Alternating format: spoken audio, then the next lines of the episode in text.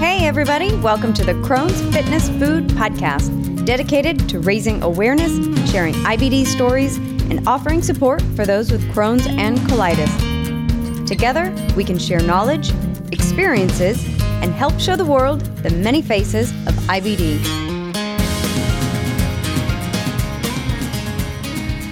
Well, hi, everyone. Thank you for joining me today for another episode of the Crohn's Fitness Food Podcast. I'm your host, Stephanie Gish, Crohn's warrior since 2006 and lifelong fitness fanatic.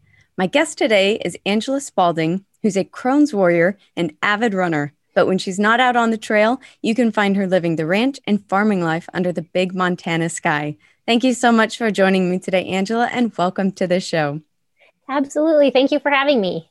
Oh, it's my pleasure. It's it's fun because I've been watching you on Instagram and you're always hanging out with the cows and you're running through the fields and your tractor sometimes pops in and yes, busy busy around yeah, here. very busy. So, it's a pleasure to to get to meet you and to visit with you. Thank you so much.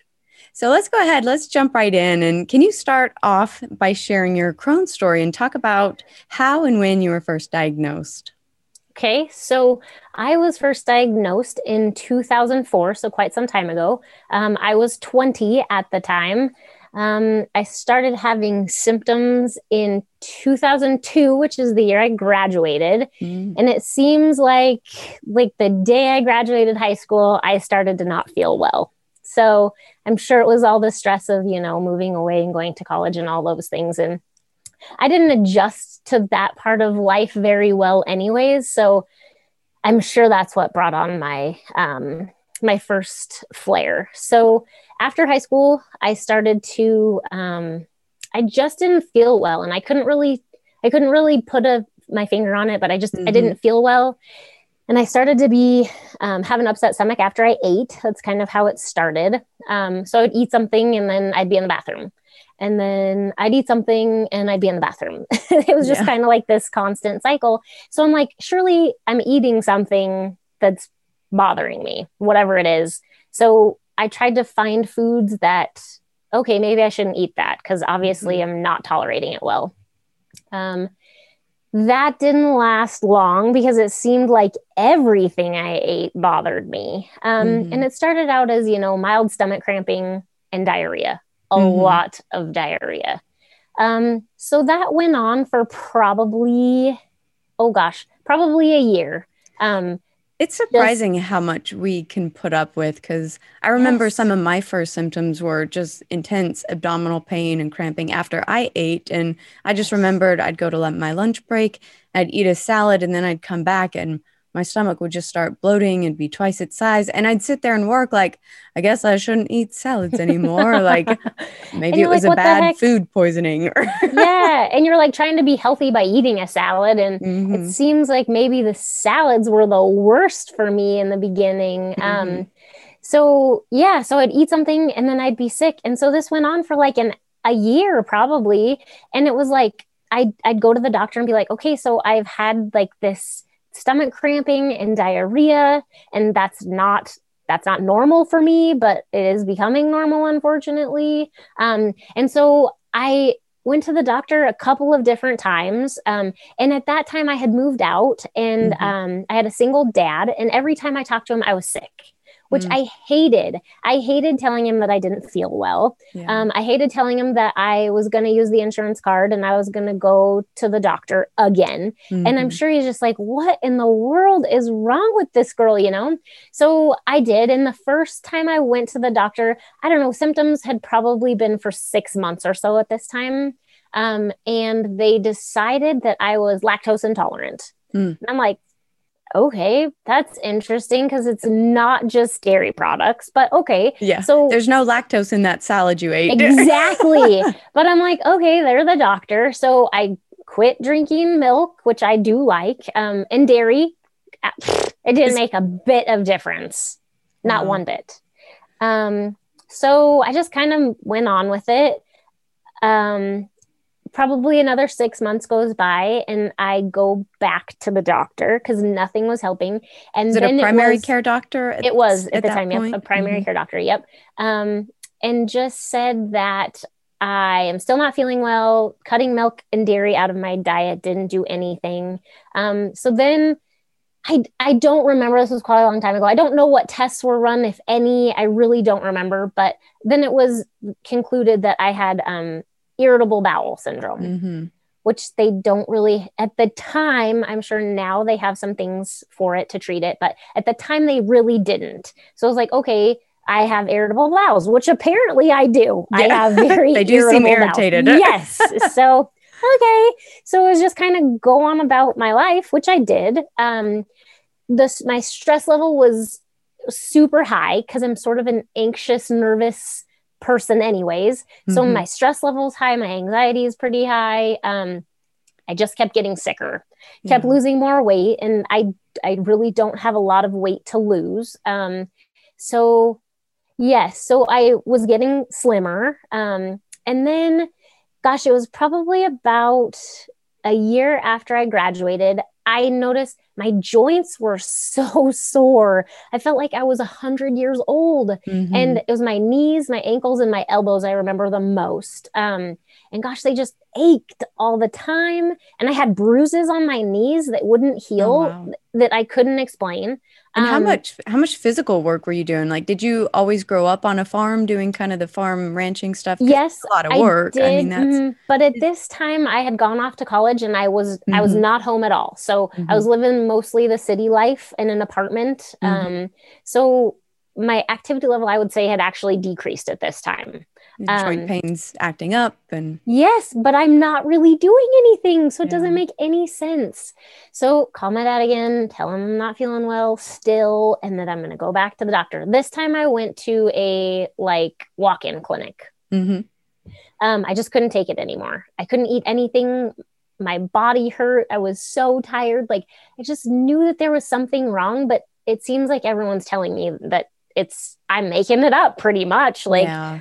I, they can't really tell me what it is and then they they say it's something but it doesn't really make sense and so um and it's sad be- because it's such a common thing and you know you look you're young and you look quote unquote healthy, healthy you know right. you, you're not like an overweight sick you know no 60 year old and so things. they kind of just yeah. dismiss you Right. And at this time, I felt like I was 90. Everything about me screamed 90 year old, mm-hmm. except my actual age, you know? Um, so I'd gone in to see this urgent care doctor.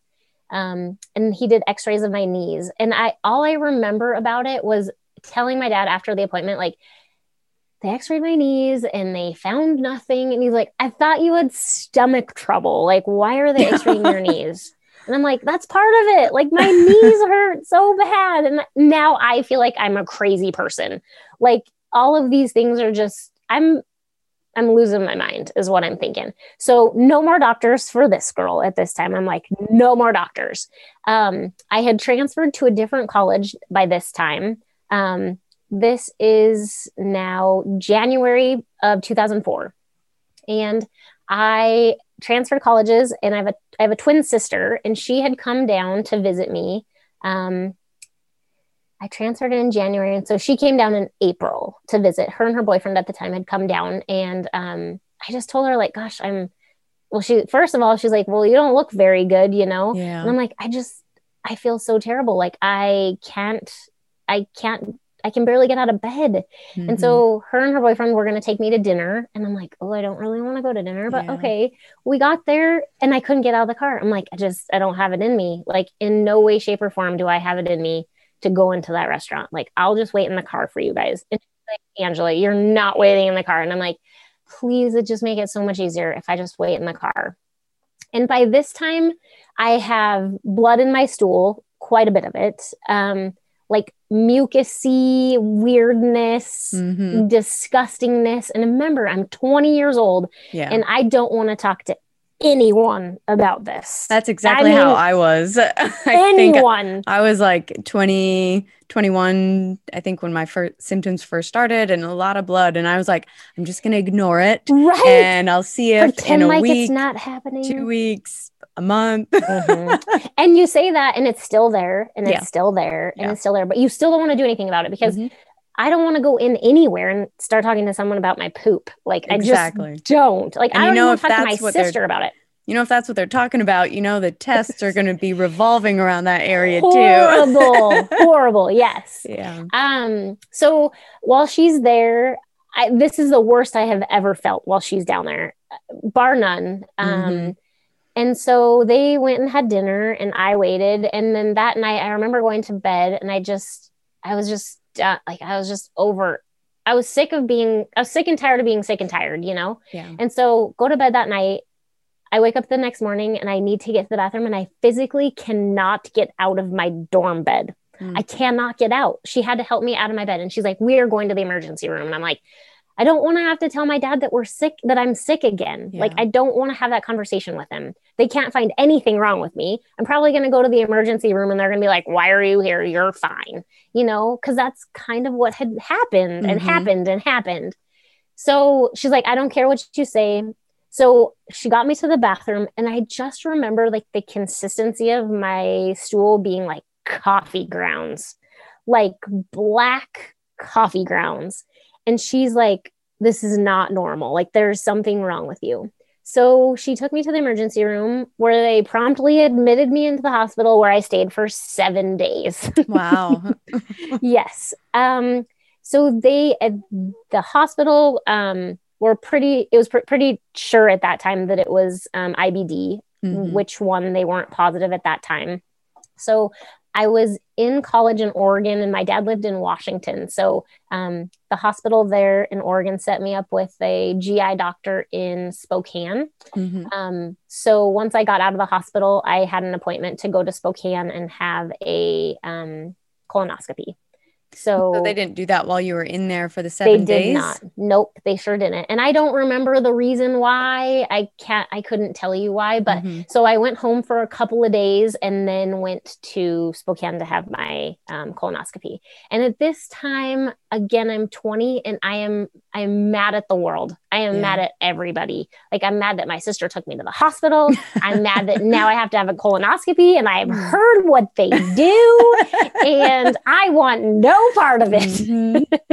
but now I have my dad babysitting me, so I really have no choice. Like Have to face reality. I have to face reality and I'm going to have to have that colonoscopy whether I want it or not.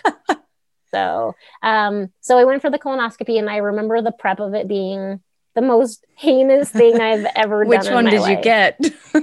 So I remember a glass bottle of like Oh, okay. lemon lime flavored hmm nastiness that you had to drink like a million gallons of a clear liquid or like yellow Gatorade, which is what I chose. I've to this day not drink yellow Gatorade. Yeah. No, because my dad would come in my bedroom like I'm trying to sleep, and he comes in, he's like, "Oh, it's time to drink some more stuff," and it made me so sick. So Mhm. now everything is just coming right out of me, but it's also making me nauseous. So Yeah. I'm throwing up and I have Oh. diarrhea at the same time. It was ju- it was just the most awful thing ever. sticky So- in the bathtub. yes, right. That's the only thing I'm way I'm gonna get cleaned up. And I was Oh. just again, it just contributed to me being just so mad at everybody for this whole thing. Um, even though it was obviously no one's fault, but Mhm. so had the colonoscopy and um, that my GI doctor, he was a really cool guy. He was an older gentleman. Um, and he brought me in afterwards and um, told me that I had what he would call moderate Crohn's disease. Mhm. So, um, Did you That know anything about it at that point? you know, oddly enough, I I did because I live. I- grew up in a tiny, tiny town. I grew up with, uh, or I graduated with 22 kids in my class, Mhm. and one of them, our senior year, had found out he had Crohn's disease. Wow. So um, I did know a little bit about it. I knew his experience to that Mhm. point with it. Um, and I completely denied it. I mean, I saw the pictures that he took from my the inside of my guts, and I'm like, no, I don't have that. I don't. I don't believe I- you. I don't have what my friend pictures, has. yeah. exactly. Like that's not me. um, Not my colon. right? so that started a whole medication routine and all of that. But that is initially kind of the story leading up to how and when I was diagnosed. So um, it was April of 2004 when I was diagnosed. Yeah. Well, tell me what's happened since then because you've gotten yourself to what looks like a really good point. So tell me a little bit about that journey to really coming to this point where you're at now. You don't seem like you're angry with the world anymore. no, you seem to be took, in a good spot. That though took quite some time to get over. Um, mm-hmm. so um, I immediately went on a handful of medications which I was mad about having to take. Um, mm-hmm. Um, they also immediately put me on Remicade. Um, so it was an infusion that I had to go do. So now I'm trying to go to college. I'm trying to work. I'm trying not to be sick because I obviously had to take quite a bit of time away mm-hmm. um, from working while I was um, in the hospital and then moved back to Washington and all these things. So um, I I didn't have a lot of time and then they wanted me to go do this infusion and it was crazy expensive. And um but my dad's just like you know what? You got to do what you got to do. Like we got to get you feeling better. And so I did the Remicade for quite some time probably about a year mm-hmm. um along with the handful of medications which I don't even remember most of them I think Asic Asacol. Oh yeah, that, that was that was my first as well. Asacol. Okay. Yeah. I think Must everyone starts off with. yeah, I remember one called Imuran. Yeah, I took that I as well. Okay. Yeah, Imuran. And then Asacol. one I think was called Six MP. I've heard that one. That's a common okay. one. Yeah. So all of these and then lots of prednisone. They just put you on lots everything. Like let's just try all the medications at the yes. same time. yeah. And I don't know if they were all at the same time or if those were medications. I yeah. know that Asacol was first for sure. And then the others may have can't come later because there's been several other times too. Um, yeah. but the prednisone, um, which I hated, uh, made me like I wouldn't sleep at night. Mm-hmm. Like I was jittery and um and then again, my friend who I mentioned who had it, he loved being on prednisone because really? it's the only time he felt better, he said. Wow. Yep. Was that's the only thing that made him feel better. So um, so yes, the Remicade I did for about a year. Um, and then again, I'm not very old at this point. I'm like 21 yeah. years old and I know everything. So I stopped taking my medications because you were probably feeling good. It I was feeling to... much better. I don't mm-hmm. have Crohn's. I knew it. I told them I did. um, so I stopped all my medication. Did um, you tell um, your doctor, or did you just stop? So at this time, my doctor had he was an older gentleman and he was retiring. So I got mm. this letter saying that he was retiring and they were going to transfer me to this other guy who I didn't at all care for. Mm-hmm. I met mm-hmm. him a couple of different times and we just did not really mesh well. Mm-hmm. Um, mostly probably in his defense because he had stuff to say that I didn't want to hear. Yeah. honestly. Yeah. Like, and um, so transferred to GI doctors. Um, and I started to feel really good. The medications helped. Mm-hmm. And I I remember getting out of the hospital that one that time and telling my sister like I just I just want to feel normal again. Yeah. Like I just want to feel normal and I really feel like I'm never going to be there again. Um a year went by and I did I felt pretty normal again. I was doing everything mm-hmm. I was doing before. I was back to riding horses. I was back to, you know, college again. I started mm-hmm. classes and I had a part-time job. So um, things were going really well. And then things were pretty good for, gosh, till about 2009.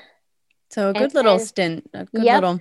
I had gotten married mm-hmm. and then I was getting divorced mm-hmm. not long after that. Um, and so went through a divorce in 2009 10 and then about when I went through my divorce. Oh, really? That's we're just on a parallel track so it far. Seems to be so far, yeah, huh? Mm-hmm. Um, so got divorced, which was so crazy stressful. Mm-hmm. and it comes back.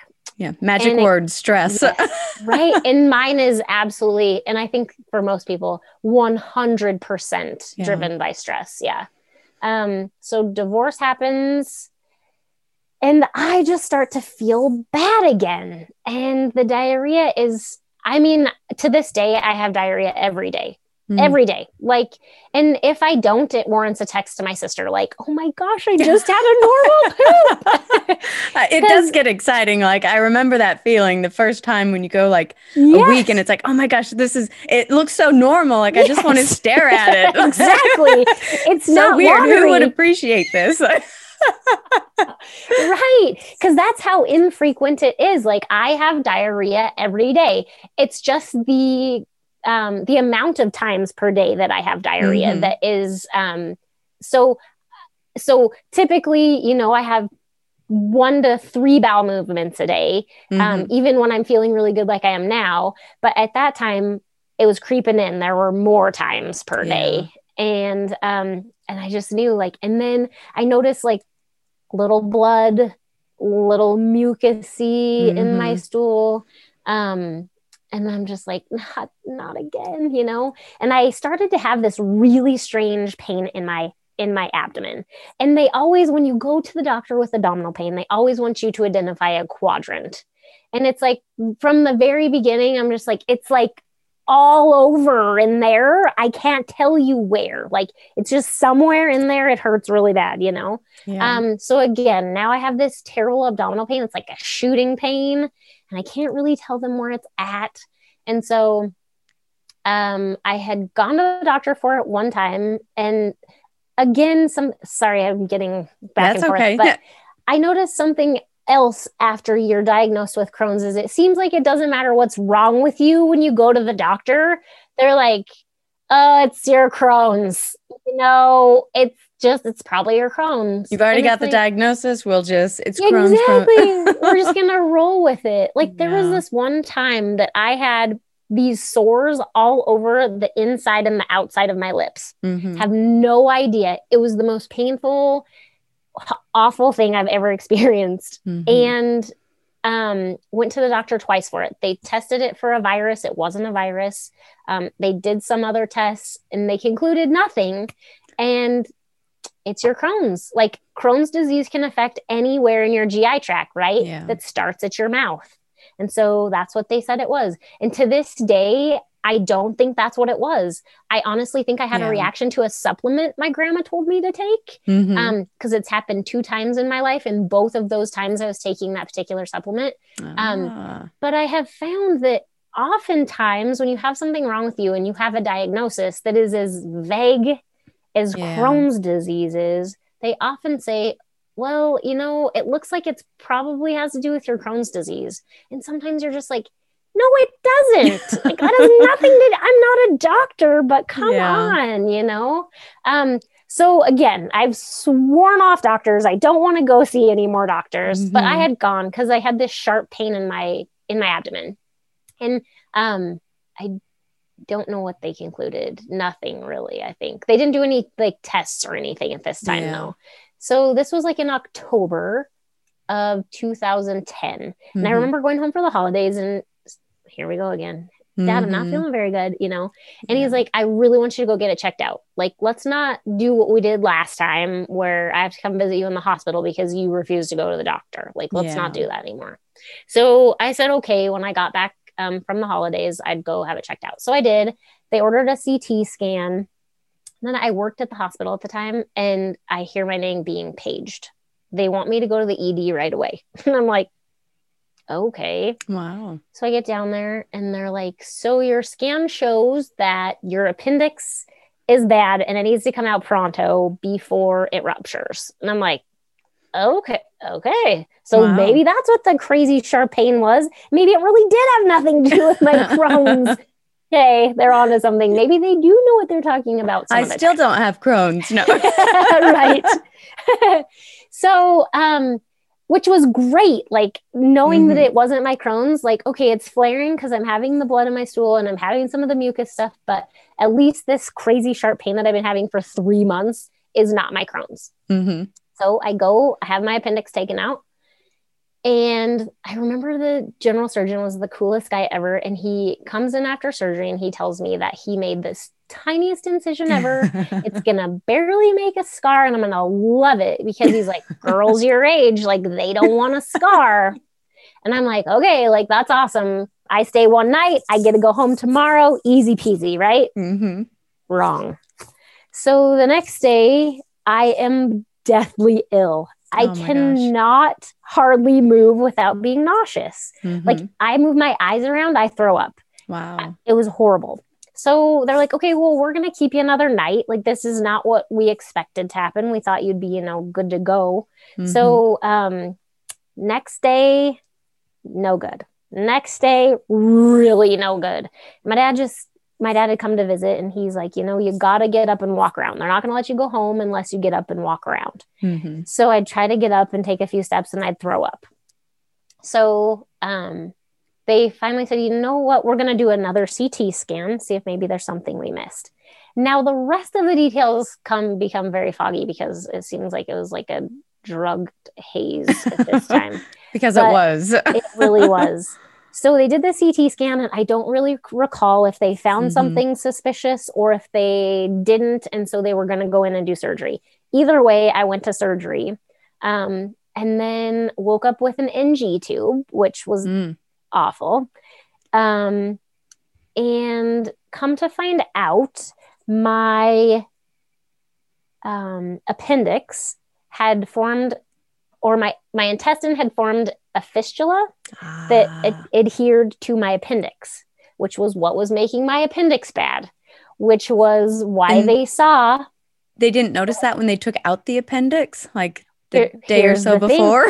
he said to me after the second surgery, and I kind of had come to a little bit, he said that he apologized profusely for making that scar so tiny that he did not see everything that was going on in Ah. there. Had he made the incision, incision a little bit bigger, yes, he would have seen what was That's happening in there. interesting. hmm So, um, so the fistula head um, was attached to my small intestine and my appendix, which was what was making my appendix bad.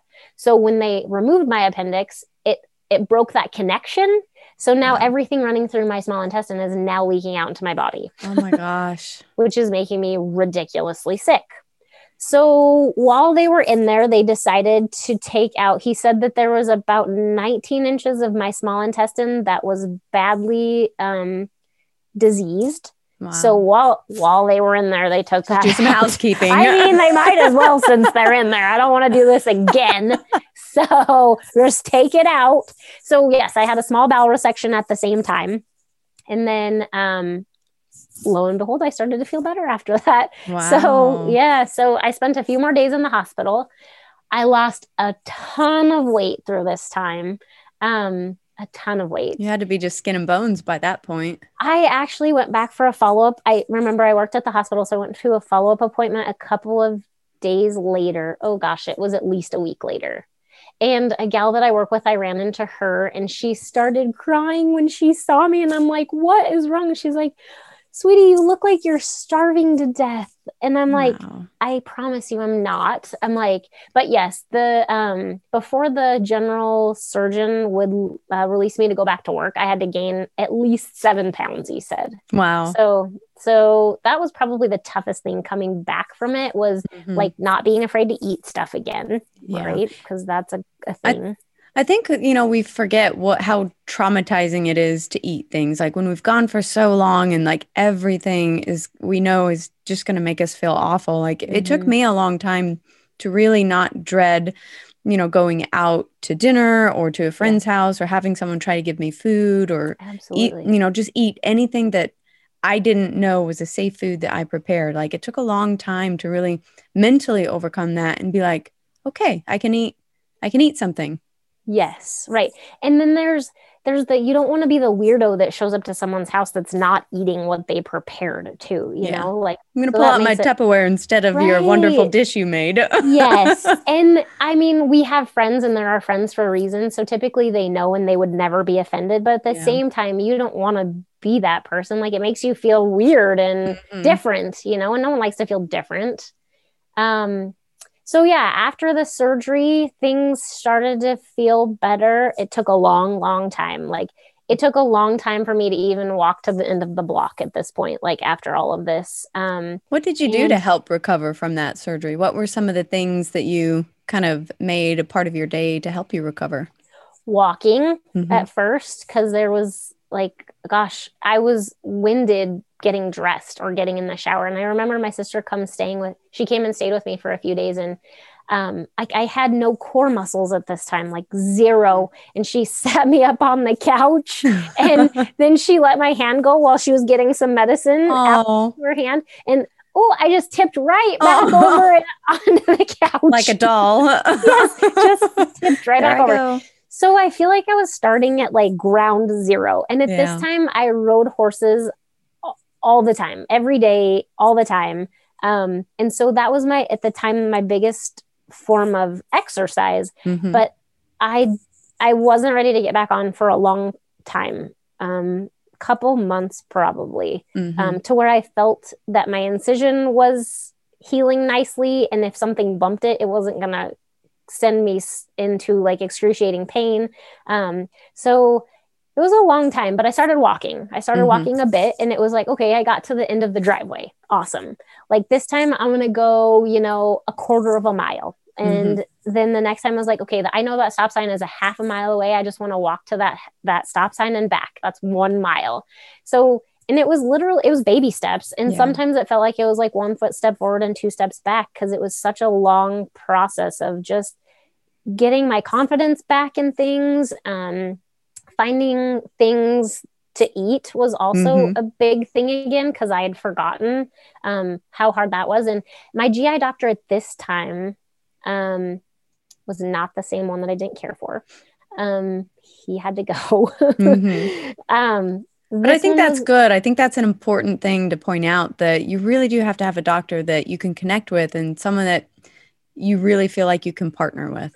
Absolutely. And and the thing I really didn't care for about the one that I had gotten like transferred to or whatever is he straight up told me one time because I told him I really wasn't interested in taking medications for longer than I had to. Mm-hmm. Um, and he just looked at me and he said, You have Crohn's disease, which is a chronic condition, and you will be on long term medication. Like that's basically saying to me that there are no other options. Mm-hmm. And I just sort of shut him out right then. Like I didn't want to hear that. That's not what I was looking for. It's not what I wanted to hear. And I don't think I saw him again after that. Mm-hmm. Um, but I did find one that I, to this day, I enjoy him so much. Um, he was in Idaho though, um, mm-hmm. when I lived there. And um, so he is not mine anymore, but he was awesome. And he just said to me, um, you know, when you have Crohn's disease, you cannot have a little black book of things that you that have of food that have made you sick he's like because something that bothers you today may not bother you in 6 months. He's like it may not bother you in a month. He's like so you need to just continue trying things um, over the course of time. He said otherwise you will find that you ha- there's nothing you can eat. And i'm like fair enough. I like that. Like i will maybe just hold off on eating it for a while and then try it again at some point when i feel i'm ready that's some good um, advice too, because I don't think I ever had a GI doctor tell me that. I mean, mine were just kind of like, if it bothers you, don't eat it. But I kind of had to learn for myself that there's foods I used to be able to eat that all of a sudden I can eat them now, and things right? that I did tolerate fine. Well, those are not so good anymore. And yes. so would have been nice nothing, to just know that. yes. And that was nothing I would have ever thought of. I I tend to be very black and white and I don't really think outside the box very well. So yeah, every time I got sick, I would write something down. I'm like, never eating that again. You know, and he's like, Oh, you can't do that. Like, because pretty soon you'll have no options anymore. Like at some time, everything's going to make you sick, probably. Like mm-hmm. it's just how it is. He also told me um, when you've seen one Crohn's patient, you've seen one Crohn's patient because they're all so different. He's like, That's awesome. You can't base your experiences on someone else's experiences because they're never going to be the same. That's and awesome I have that he found, said that. Right. And I have found that those no truer words have been spoken, I don't think, about yeah. Crohn's disease. Mm-hmm. Um, and even just listening to your podcast recently, no one's story is yeah. the same. You know, there's overlap and there's kind of some threads, but, some similarities. but they're not the same. no, absolutely not. Um, so yeah, so I I bounced back from that, um, and that was again that was January of 2011, mm-hmm. and then um, I have there have been a million times in my life when I am gathering cows or moving cows or whatever, mm-hmm. literally in the middle of nowhere. Nowhere. Were there you back to being on a farm at this point? Yes. Yep. Um, and there, there is nowhere to go to the bathroom. Like mm-hmm. there are mm-hmm. no bathrooms out in the middle of nowhere. so it was really a tough learning curve for me um, to be comfortable going out mm-hmm. um, and doing these things because often you have neighbors that come help you, you have friends that come help you when you're doing a big gather or whatever. And you don't want to have to use behind a sagebrush when there's yeah. people around, you know? Um, so I was terrified. Mm-hmm. And so my solution to this, I don't really promote this at all, but um, my solution for me was uh-huh. This is not medical advice. Exactly. Not, I already said I am not a doctor. I would not eat for a couple of days leading up to it because typically I would know, you know, this weekend we're yeah. going to gather to brand or this weekend we're going to move pastures or whatever it is. Um, I knew it was coming. So for the several days leading up to that, I would eat enough to sustain life. Mm-hmm. and that's pretty much it. Because I didn't want to be in a situation where I'm out in the middle of nowhere and I have to go to the bathroom. And that was the only way I knew to sort of ensure, if you can really even say that, that I wouldn't have to. Um, so and still no medications at this point, right? No, nope, I have not been on medications. And- yep, until mm-hmm. it, since 2009. Uh, I was on Humira at one time. Don't remember mm-hmm. when that was. I didn't like that though because I'm not good with needles. Yeah, and like they had the EpiPen thing, and I did the pens, which I did okay with that. Like I was fine. I don't think I could do like an actual syringe. That would be too hard for me. But I could do the pens, and I did that. I just didn't ever really get relief from it. It was like, eh, it's fine, but yeah, it's not great. It's not great, and I don't remember. That was I don't remember which flare that was. Somewhere yeah. in there, I was on Humira. Um, and again, it was expensive, and I had to give it to myself. And at that time, it was hard to, for I don't remember if it was an insurance. I think it was an insurance thing. Mm-hmm. Um, to coordinate uh, delivery was ah. a huge pain in the behind.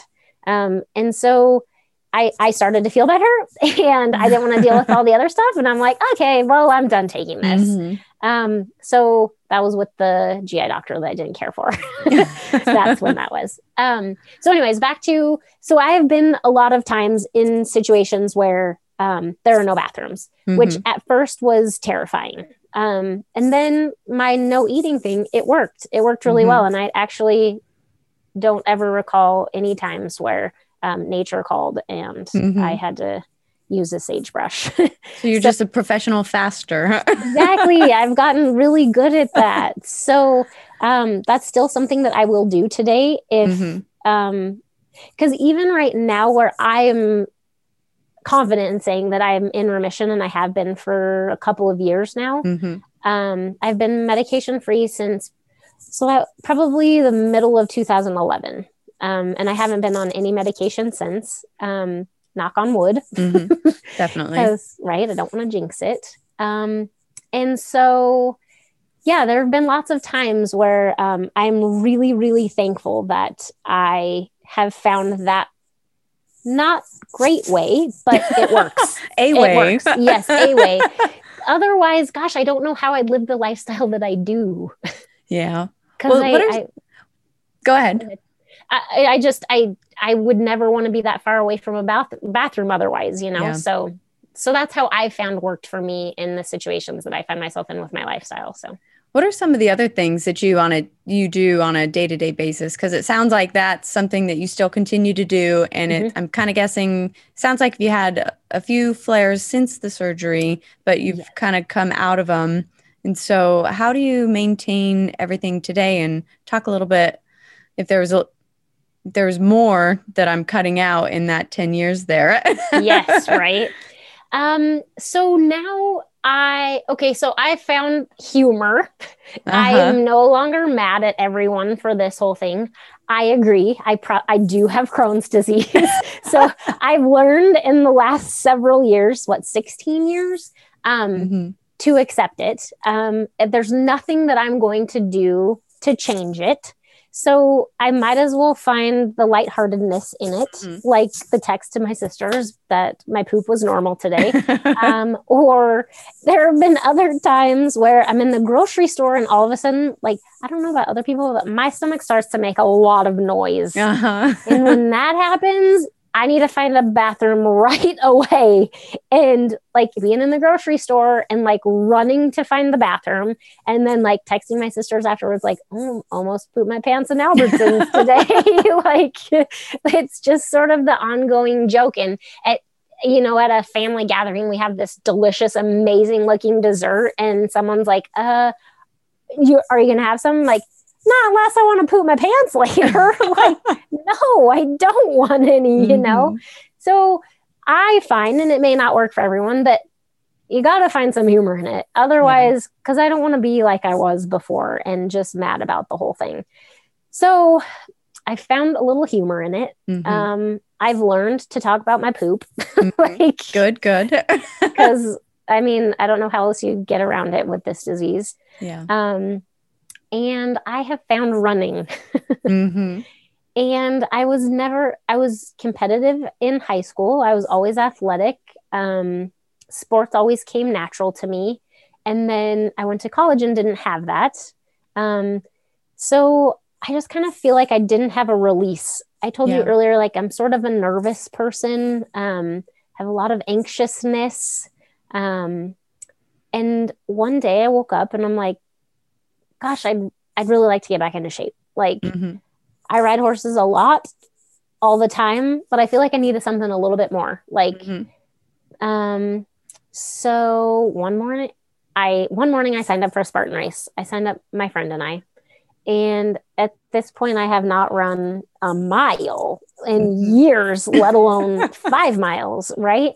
So I knew that the race would be somewhere between three and five miles. So that day that I signed up, I went and ran four miles. And I'm like, if I can run four miles today at an 11 minute pace mm-hmm.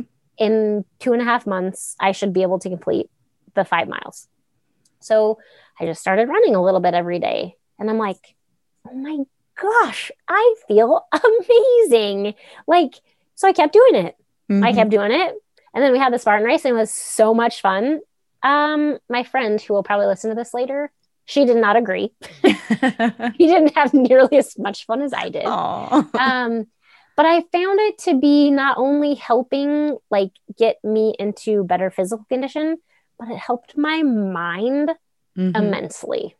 It was an outlet. I've always been someone to just stuff everything mm-hmm. down and not talk about it and just keep stuffing it.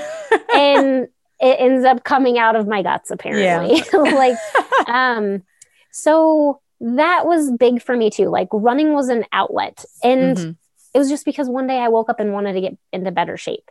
And now i cannot imagine my life without running. Um, do you think it impacts your ibd at all? Do you think it helps absolutely i do. Um, because it helps my stress level. It mm. helps my my mind a lot um, which controls my stress.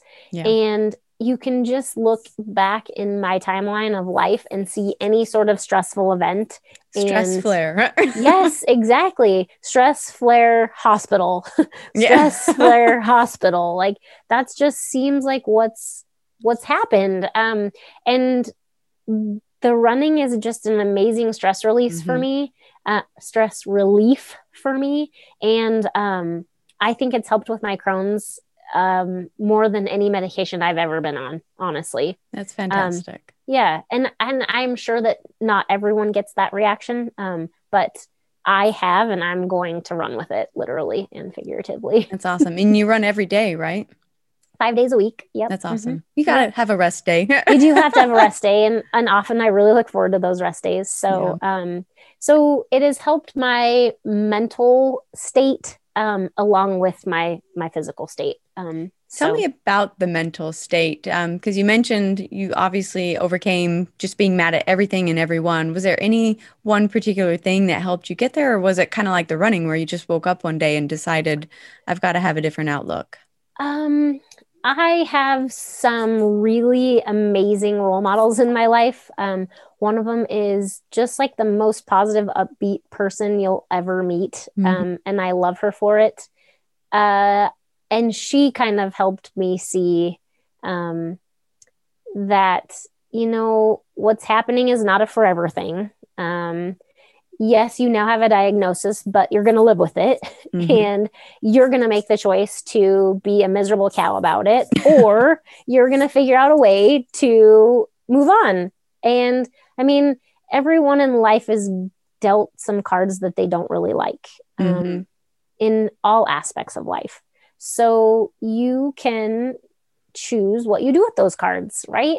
Um, and I think she said that to me, you know, like you can go on living like this and being mad about it, or you can change your situation. And I was the only one that could do that. Um, yeah. And so it took a lot of time. This did not happen overnight. I was mad for a long time about the mm-hmm. whole situation. Um, and so it was just kind of over time. I didn't want to be a miserable cow about it. And I was going to have to deal with it, whether yeah. I dealt with it in a happy manner or not. Um, and I prefer to try to be positive about things. So um, it was a gradual transition. Mm-hmm. Kind of catching yourself now. in the moment of being angry and and then readdressing it. Yes, so like I don't want to live like this. I don't want to yeah. be that person, you know? I don't want to be that person in 10 years for sure. So yeah it was it was a choice that I had to make, and then th- again, it was like one step forward and two steps back. But eventually, I got somewhere with it, mm-hmm. and now um, I have not had a major flare um, since the 2011 incident. Um, that's probably helped too, awesome. because it's not staring me in the face every day. Yeah. Um, you know, there are times that I have like I feel like a little bitty flare. Um, mm-hmm. Days that things are not great. Yeah. But they only last a little while, maybe a week, and then things get better again. And I don't know what causes that. I have no idea, but um, they're manageable, and um, I I typically come back to a good place. So yeah. um, I hope that I can maintain this positive attitude. Um, if the hospital does come again someday down the road. Um, I hope so. I yeah. hope so. And I feel like I'm in a good enough place now that I that I have the tools to be able to continue um, the more positive outlook rather than being just mad about everything. Most definitely. Yeah. So. so tell me about some of the flares. What are some of the tips and things that you've learned over the years to kind of get you through, even if it's just kind of a mini flare up or you know it's coming on? Are there particular things that you found aside from like the the not eating for three days before yeah. you go round yeah. up the cows yeah that help um for sure i definitely cut back on anything that um, salad which i mm-hmm. love salad typically not typically some days i can eat salad just fine other yeah. days it will go literally right through me um, so i don't know why some days it's fine and some days it's not but i'm going to eat salad because i like it um, there are a few things I absolutely do not eat. Some of them mm-hmm. you probably shouldn't eat anyways. I do not eat fast food. Mm-hmm. Don't eat it because yeah. It's not good for be, anyone. No, and it's gonna just put me in the bathroom. So I don't eat it. I do not eat soft serve ice cream. I mm-hmm. love ice cream, and if it's hard ice cream out of the freezer, like real ice cream, I have no trouble with it usually. But if it's that soft serve that comes in a bag that's frozen, mm-hmm. I'll poop my pants every time. Um, I do not eat protein powder or protein bars. Mm-hmm. There is not a single one that I have found that doesn't upset my stomach. Doesn't matter how expensive it is. It doesn't matter. It does not matter. I cannot eat them. And I would just really like to have a protein bar every now and then for breakfast or something. Yeah. But because they're convenient and they some taste good not all but not all. That's a fact. Um, so for whatever reason those are the things i know my doctor said not to have a little black book but those are the things yeah. that are in it and are staying in it. Yeah. Um, as far as like a mini flare when i um, when i find myself having one i go to really bland food. I go to toast mm. white toast. Uh, i don't care if it's good for me or not. Like something very bland. Uh, plain chicken that I'll make in my Instapot um, with nothing on it, but just made with a little chicken broth um, and some plain rice. I find that that sort of settles my stomach a little mm-hmm. bit, and I'll eat that for a few days if I have to. Um, but I just stick with things that are very boring. um, and then eat them for a few days. And then I'll start to try to eat some other things. And um, I know right away, it seems like it's a almost instant when I eat something that I know is going to affect me.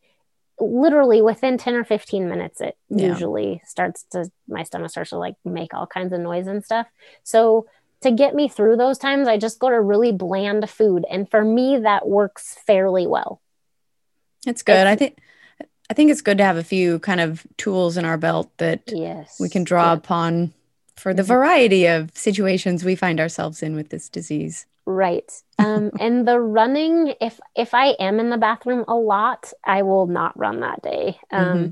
I just don't want to be out. It's only happened one time that mm-hmm. I've been mm-hmm. out on a really long run and found I'm always prepared though, and I live in the middle of nowhere, so you gotta go, you gotta go. But it's only happened one time, thankfully. Um, but if I do find that my stomach is super upset, I just won't go. Like mm-hmm. it's not worth it. And I'll just yeah. wait until I can. And to have a little bit of grace when that yeah. happens. Cause I know you said you're really into fitness and stuff, and we kind of get hard on hard on ourselves, down yeah. on ourselves a little bit. Like, okay, you haven't ran two days in a row. Like, are you just blaming your Crohn's? Or it's like, no, no, like have a little grace and it's okay if I sleep a little extra, if I come home from teaching and I go take a nap because I just don't feel very good.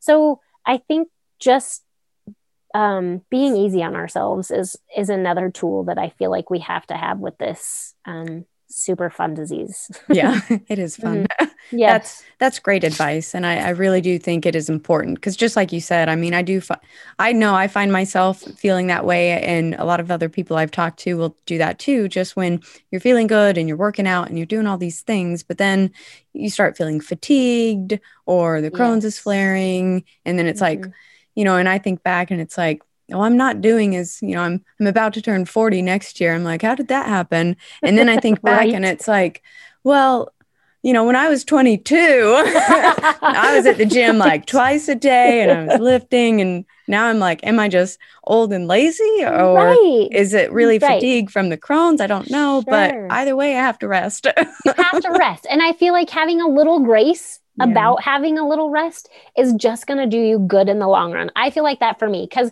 when our bodies are running on E and we don't mm-hmm. feel well and we push through, I feel like it's just going to cause that flare to, to last longer. And yeah. whether that's true or not, that's how I feel about it. So, and it is hard some days. And some days it's like, okay, this is the fourth day I haven't ran. Like, am I feeling like garbage because I haven't ran? Or am I you know, am I taking the time that I need so that I can feel better sooner? You know, yeah. so just have kinda, that grace. Yep, have that grace. I think that's important. Mm-hmm. I like that. Yeah. So, what are some of the other things you've learned over the years? You do the running to help with the anxiety and just that mental space. Is there anything else that you've done or found that really helps with controlling that stress and just keeping every day a nice balance? Yeah, you know, um, I think just and I don't know that this really answers your question, but finding peace with mm-hmm. our situation. Yeah. Finding um and I know that being content, some people are like, well, I want I don't want to be content. Um yeah. I find for me being content is exactly where I want to be. Mm-hmm. Um it means that I'm not worried about what's coming. I'm not worried about what happened. Like I'm just content with what has happened and where I'm going. Like because I, for so long in my past, I was always worried about where I was going. I was yeah. always worried about um, what was happening in my life and relationship or school or work or whatever mm-hmm. it is. I have found a place at work where I am very content. I have found a place at home where I'm very happy and I'm mm-hmm. very content. Um, and for me, that has made all the difference. I think. I think I'm just I think that's that's a key thing for someone yeah. who um, has a um, a stress induced uh, mm-hmm. uh, illness, I guess. Yeah. To just be content with with things, um, to be in a place where you can say, "I'm good. I'm good with the past. I'm good with whatever the future holds, and I'm good right now." I think you've learned to be present, to just be present in the moment. It's very, very hard to do, um, mm-hmm. but it's taken a long time, but I have yeah. gotten there and I am I'm I'm good with where I'm at right now and I am good with being in this moment. Mm-hmm. I think that's fantastic. That's great advice too. Thank I think you. we all need to remember to just to just be present and enjoy the moments when they're good yes. and focus on that. Yes, enjoy the moments when they're good. Yes, um, because we all know that it can change really quickly. It can change with our disease, or it can change with anything. You know, um, so yes, be good with those good, those happy moments, um, and um, just find the positive in things when yes. you can. Mm-hmm. I love that. The attitude, the mind is a big thing. it really is. And I think it's it going to be it's interesting, crazy. you know, give it another 20, 30 years, the research that comes out on the mind and things might all be clear. yeah, right. Yes. So I don't know if that actually answered your it question. Did. Okay, I think good. it did because good, good. it really, that is a huge, plays a huge role in just finding that peace in every day and, and just being happy. I think yes. that's huge. Mm-hmm. Absolutely. So, we have covered a lot today and you've shared a lot with your journey. Is there anything that we haven't talked about that you would like to share with the audience? Um, I don't think so. I mean, everybody's journey is sort of um, their journey. Um, but if I can just give a little light to somebody, even if it's just one person, mm-hmm. um, I I feel like this was a great opportunity to try to do that. Um, this can be a pretty um, awful illness, really, yeah. especially like you said in the beginning, which is something I hadn't thought about in a long time. Is we look fine, we yeah. look like we should be just you know total rock stars at everything yeah. go do all um, the things yes, and have exactly. all the energy yeah all the time every day and um we're not we're not always okay. Um so you know and i've been there. I've been mm-hmm. there so many times where i'm just not okay. Um so i feel like it makes me more grateful for the times that i am. So um so yeah if this if this little interview has helped one person just see maybe a different side of it um then i i'm super happy about that. That's fantastic. Well if people want to keep up with you and follow you where can they find you online they can find me on Instagram at, on the gram. on the gram, yep. Mm-hmm, at um, wannabe.runner. Um, no, what is it? It's wanna dot wanna dot b dot runner. Yes, I'll put it me. in the show notes. oh, good. Yeah, thank you. Yeah, and I love um, searching hashtags of Crohn's, Crohn's mm-hmm. warriors, and stuff like that, just to see like what other people are up to. Because um, I think we talked about before we started our interview. You know, our journeys are not always the same with this disease, yeah. but it's so nice to know that you're not alone. Exactly. It's a huge mm-hmm. thing to know that even if someone's going through something a little bit different but similar, mm-hmm. it just it's but comforting, similar. but similar. Yes, absolutely it is. Yes, for sure. So, yeah, that's where you can find me. Excellent. Well, thank you so much for joining me today. It's been a pleasure talking with you, and I've loved to hear your story and just learning more about you. So, thank you so much, Angela. Thank you for the opportunity. I appreciate it very much. Thank you for listening to the Crohn's Fitness Food Podcast. I hope you enjoyed this episode. If you have an IBD story, either as a patient or a family member, that you'd like to share as a guest on this podcast, or if you have a topic you'd like to hear about, send me an email at crohnsfitnessfood at gmail.com. If you'd like to learn more about me and my Crohn's journey, Follow me on Instagram using at Crohn's Fitness Food, or visit my blog for in depth articles about my struggles and victories with Crohn's through diet, fitness, and lifestyle at www.crohnsfitnessfood.com. And finally, remember be strong, be grateful, and be the warrior that you are.